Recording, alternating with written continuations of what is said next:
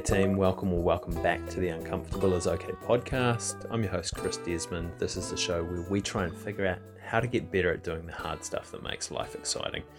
Today I've got something a little bit different for you. It's not an interview episode, it is me answering a few questions that were posed to me by by one of my friends here in Wellington, uh, Peter Halstead, who uh, runs his own physiotherapy practice here. And they're questions around resilience and around getting better at doing hard things. And there's about 10 or 12 of them.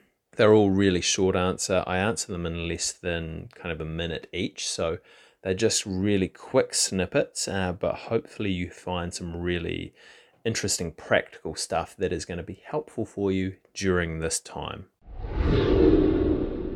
The first one that I'm going to give you is one called emotion surfing. So have a think about any emotion that you've ever experienced happiness, sadness, joy, so, uh, fear, sorrow. Basically, it starts, it builds up, and then it goes down and it crashes as well. It's almost like a wave. And in times like this, what can happen is when it builds up, it can crush us and make us feel like we're just getting squashed under this emotion when this happens, what we can think about instead is that we can think about surfing that emotion. As it starts to build up, we just surf along, we float along with it rather than getting pummeled underneath. And sooner or later, it's going to spit us out the other side. So even if it's some sadness, even if it's some fear, feeling that emotion, surfing along with it and letting it push you out the other side. And often that almost leaves you with a sense of excitement afterwards. Okay, strategy number two. When we're scared, when we're afraid, when we're in uncomfortable situations, our body's threat response is elevated. Our autonomic nervous system is just jacked up. And that causes us to react to situations rather than responding logically. So, what I want you to do is when you notice that you're scared, when you notice that you're afraid, when you're noticing that you're getting really reactive, I want you to stop. I want you to take between five and 10 deep, slow breaths. And what that does is one, it gives you a little bit of space to think, it allows you to create some logical decisions. But also, what it does is taking those breaths just dampens down the effect of the autonomic nervous system. It lowers the threat response so that we can start to make better decisions so we don't put ourselves in worse situations because of the reaction. All right, strategy three is to compare down because no matter how bad our situation is, no matter how much threat we're under, there's always going to be people who are worse off than us. So I want you to stop. I want you to have a think about these people, about what the worst case situation could look like. And I want you to spend five minutes on that. Like, what are the people in other countries going through right now? What's happening there? And if you spend a little bit of time looking at that situation and imagining that you were in it, when you come back to your own situation, suddenly it doesn't seem so bad. It lifts a bit of load off, it lifts a little bit of pressure off you. So compare down. Don't compare up to the people who are doing well. Compare down to the people who are worse off than you because there's always someone who's struggling more than you are. So there's a buttload of health and wellness advice about how you should be looking out after yourself on social media at, at the moment. And to be honest, 98% of it is great, but it's a little bit overwhelming. So I think in a situation like this, what we want to do is we want to really just strip it back to basics. So how can I make sure that I'm getting enough sleep? How can I make sure that most of the time I'm eating really healthy with lots of veggies? How can I make sure that I'm spending time with those people that I love and telling them that I love them? How can I make sure that I'm drinking enough water? how can I make sure that I'm moving my body in a way that I will like every day? And how can I make sure that I'm taking some time for me every day? And if you can do that, then everything else is just gravy. Okay, so tip number one to help look after yourself as we start to transition back to the new normal, whatever that looks like. So, the first tip is just to check in with yourself on a daily basis or a couple of times a day, just to have a think about how much load you're under, because we've all got multiple stresses on us right now, different ones from what we would normally do.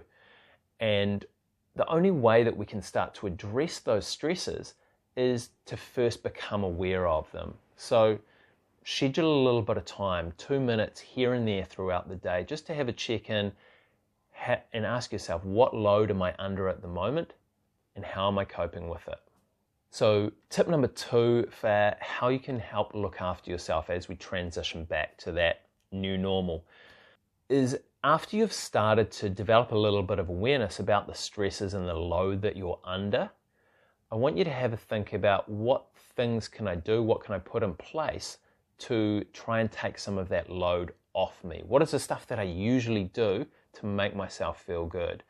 Is it going out for a run? Is it doing a workout? Is it going and having a coffee on the deck in the sun while I listen to the birds? Is it calling my mate for a 10 minute chat? These don't have to be massive, big things. They just have to be some small things that take a little bit of load and take a little bit of stress off us in this time period. Okay, so tip number three how can you look after yourself as you transition back to the new normal? What can you say no to? Most of us are really guilty of loading ourselves up with different things to do and loading ourselves up with different things to do that probably aren't really that important. So I want you to write down a list of all the things that you should do or all of the things that you need to do. And then I want you to have a really good hard look at that list and just cross off the ones that aren't actually important. That this isn't going to help you look after yourself. It's not going to help you look after your family. It's just needless pressure that you're piling on yourself.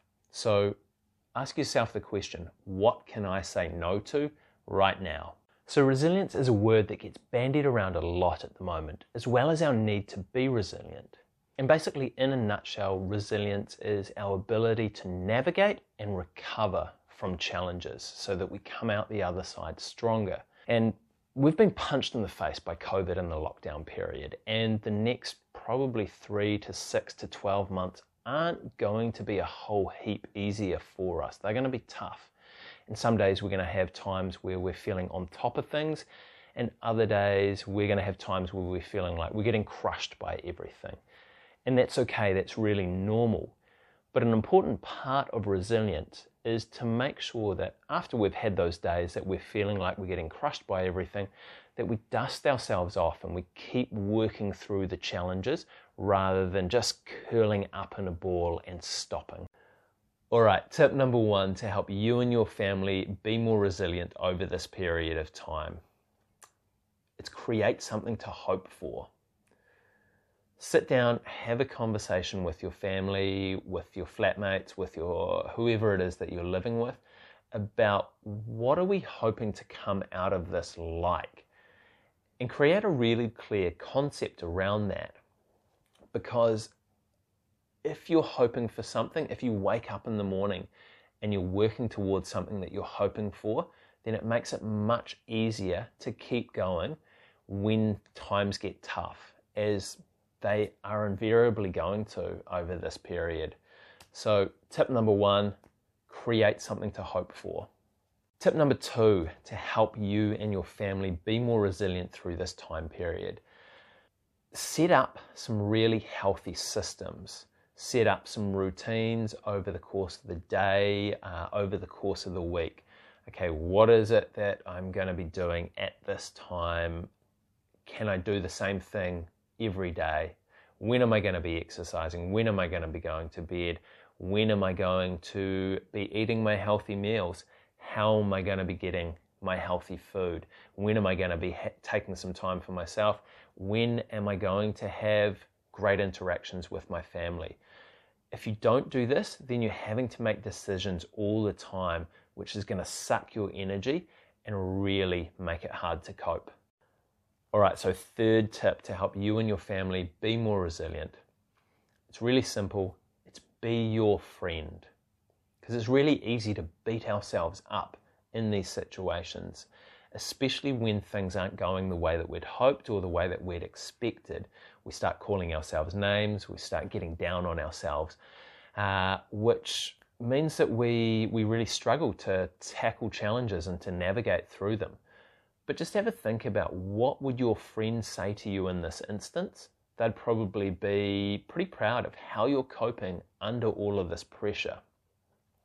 And one way that you can be your friend, it's a way that I use, is to sit down at the end of the day and, and just think of three really simple things that you're proud of of yourself for that day. There you have it, team. I hope that one was helpful for you. Uh, yeah, as I said, some really short practical tips about getting better at doing difficult things um, and getting through this time. Uh, if you need some more help, if your organization needs some more help, then just flick me an email, chris at chrisdesmond.nz. Uh, more than happy to, to help out, uh, even if it's just to bounce a few ideas around. Thank you to Jyland for your awesome editing skills. Thank you to my brother Jeremy Desmond for the amazing theme music. Thank you, as always, to you guys for taking the time to get uncomfortable with us this week. I hope you're all safe and well, and I'll talk to you again soon.